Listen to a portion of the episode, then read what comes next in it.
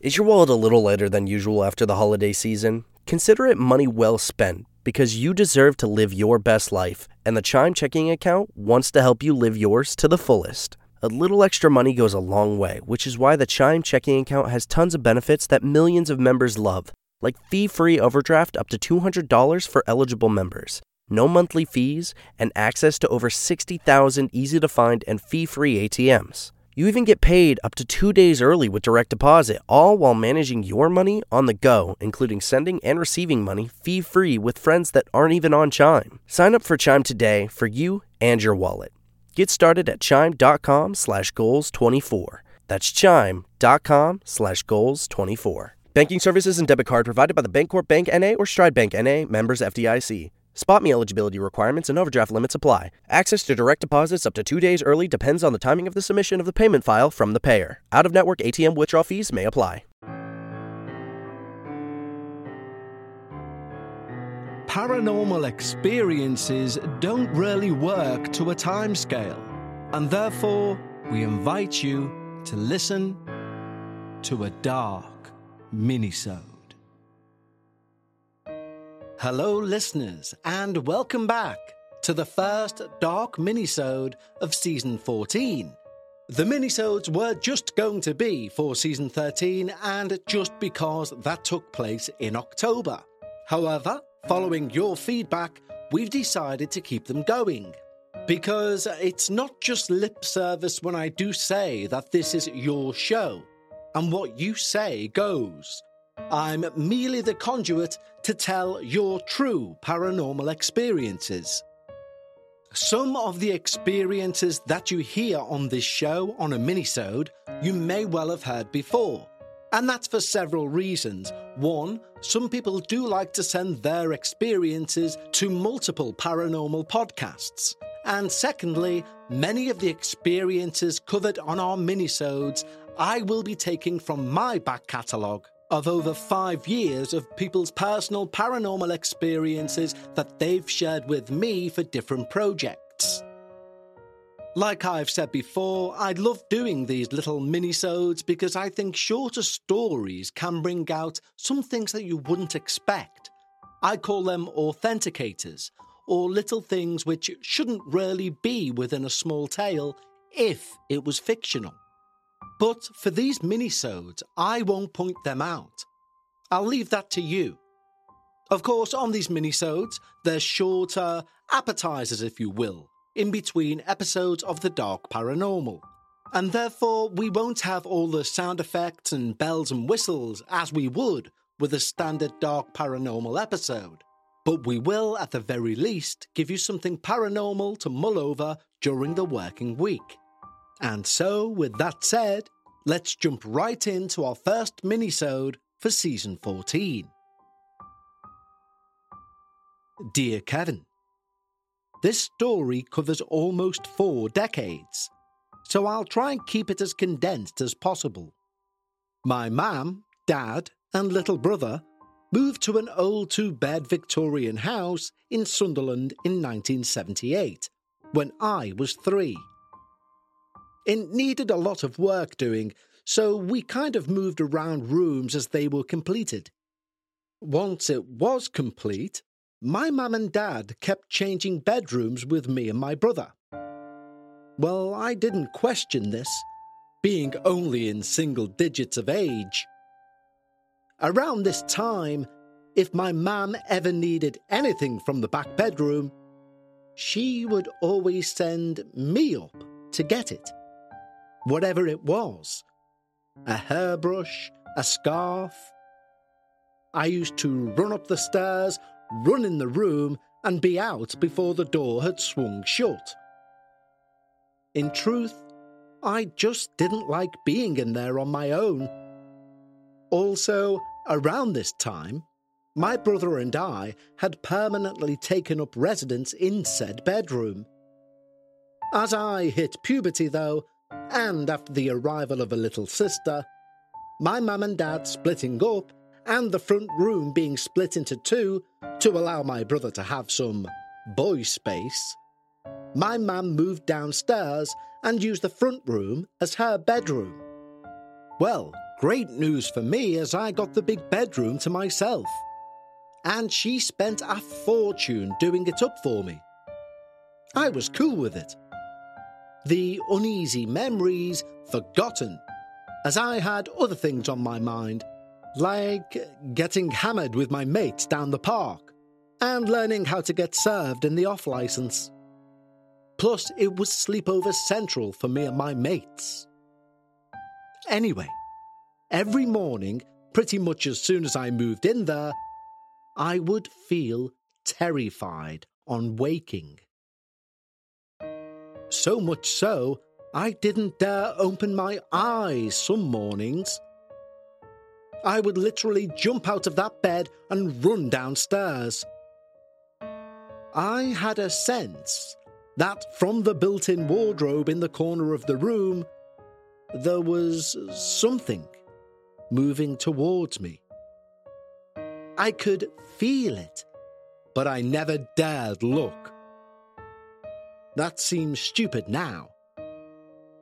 My mam used to laugh it off until one night when I woke up screaming. There was something pushing under me, and I was lying in an unnatural position to be asleep in, kind of between on my side and my back.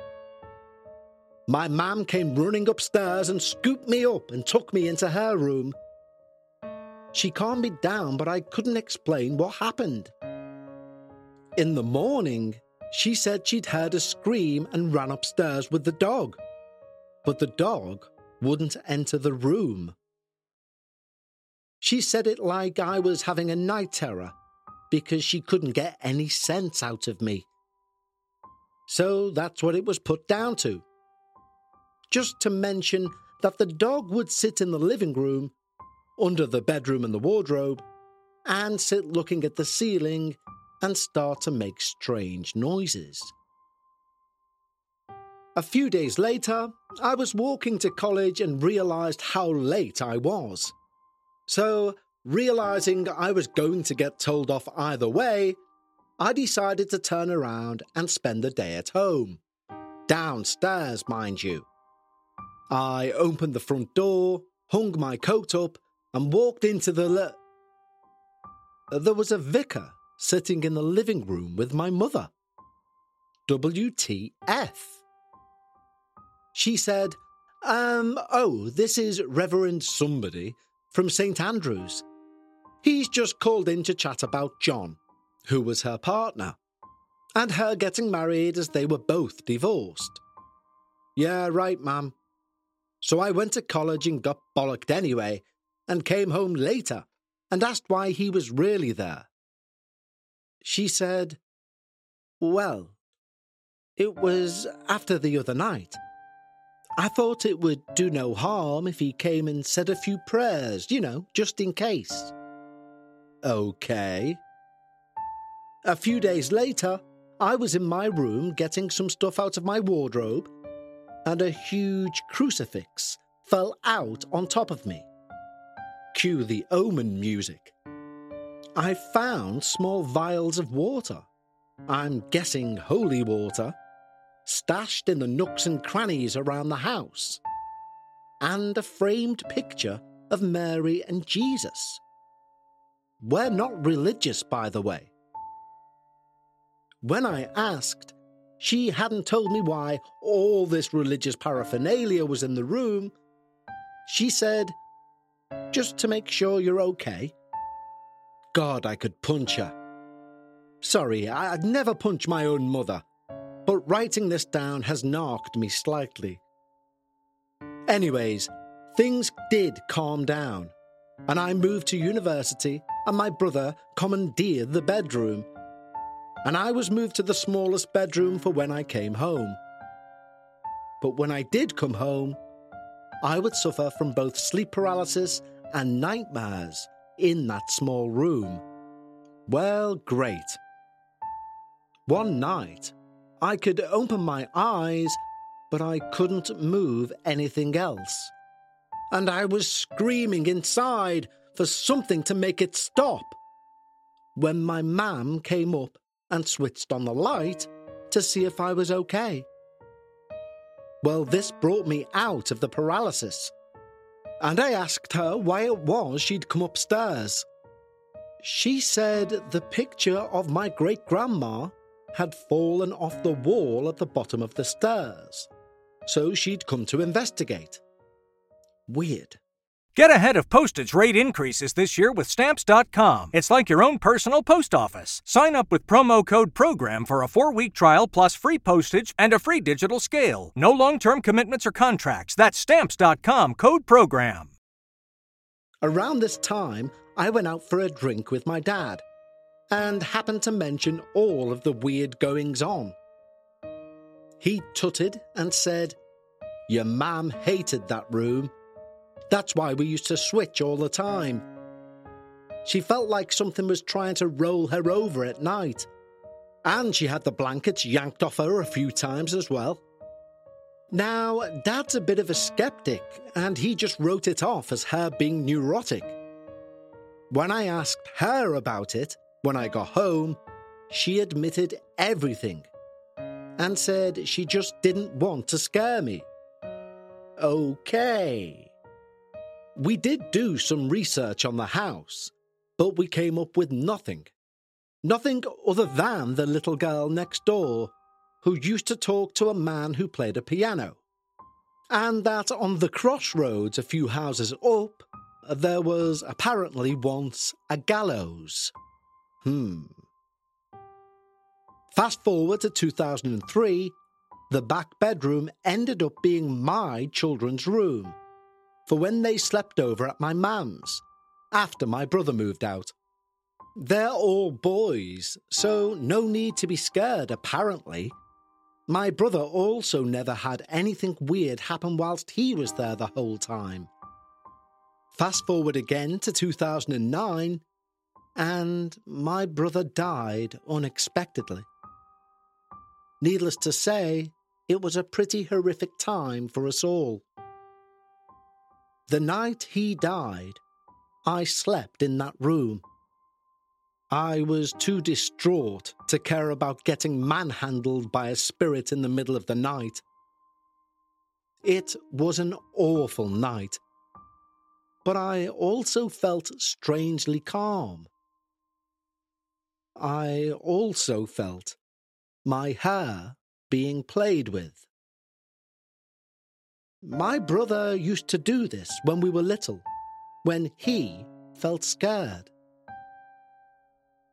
Between his passing and the funeral, we all had a few strange experiences, coincidences, or whatever you want to call them. My husband, who is 100% skeptical, experienced them too, and even he was spooked. We decided on two songs for the service, and we were stuck with the last one. We had We Are Going to Be Friends by White Stripes and Made of Stone by the Stone Roses. My husband and I couldn't sleep one night and switched the radio on to listen to The Ashes, which is a cricket contest. Whilst flicking through the stations, Wish You Were Here by Pink Floyd was on two different stations at more or less the same time.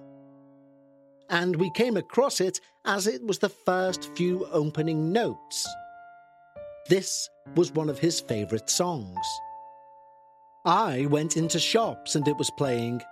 It would come on on the car radio. It was just bloody weird. Well, needless to say, we chose that song. When my mam and I went to pick up his ashes, I went for a few drinks with my husband, and we walked into the bar, and guess what was on the jukebox? After that, nothing really happened. Until one night, I was getting ready to meet my husband in town in my own house. I was once again running late, and he kept ringing me to say, hurry up, etc. I'd finished my hair and put my hairdryer down, and then I felt something pull the back of my hair. I jumped up and I said, Greg, if that's you, pack it in. I sat back down and it happened again. I remember thinking to myself, something big is going to happen tonight. And I was trying to find a pen, which is a lost cause in this house, when my husband once again rang to tell me to hurry up. Well, we went out, we had a skinful, and I was woken in the morning by him telling me Osama bin Laden had been killed by American troops. I bloody knew it. My brother, you see, firmly believed that bin Laden had nothing to do with 9 11. Controversial, I know, but he had piles of books, videos, etc., all on the subject. I wish I'd only found a bloody pen to prove to my sceptical husband there is something beyond death. Make out of that what you will. My husband reckons I'm barmy. Anyway, I hope you enjoyed the tale of my mother reneging her duty to keep me safe whilst I was a child, and the weird message from beyond the grave. Keep up the good work, Georgia. Well, thank you, Georgia. You're somewhere out there you may not even be aware that your story from a long time ago has featured as minisode number one on episode 14.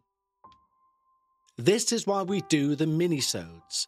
It's also why I do the Patreon show Dark Bites. You see, we do receive hundreds of emails every month. But using George's email as an example, we could never use that for the dark paranormal as it would be too short. However, these paranormal experiences deserve an audience. And we will never repeat those experiences. By that I mean the stories you hear on our minisodes will never be heard on Dark Bites, and the stories our Patreons get on Dark Bites will never be heard on a minisode, save for some error on my behalf. Which, although I'll do my utmost not to, is not a guarantee given my current state. As you can tell by my voice, or probably can tell by my voice, I'm still fighting this flu slash cold, whatever it is. Touch wood, all will be healed by Friday, and until then, stay safe, take care, and don't forget, if you would like to listen to those Dark Bites episodes, head over to our Patreon at patreon.com forward slash the dark paranormal. I'll hopefully speak to you all with a clearer voice on Friday, and until then, goodbye.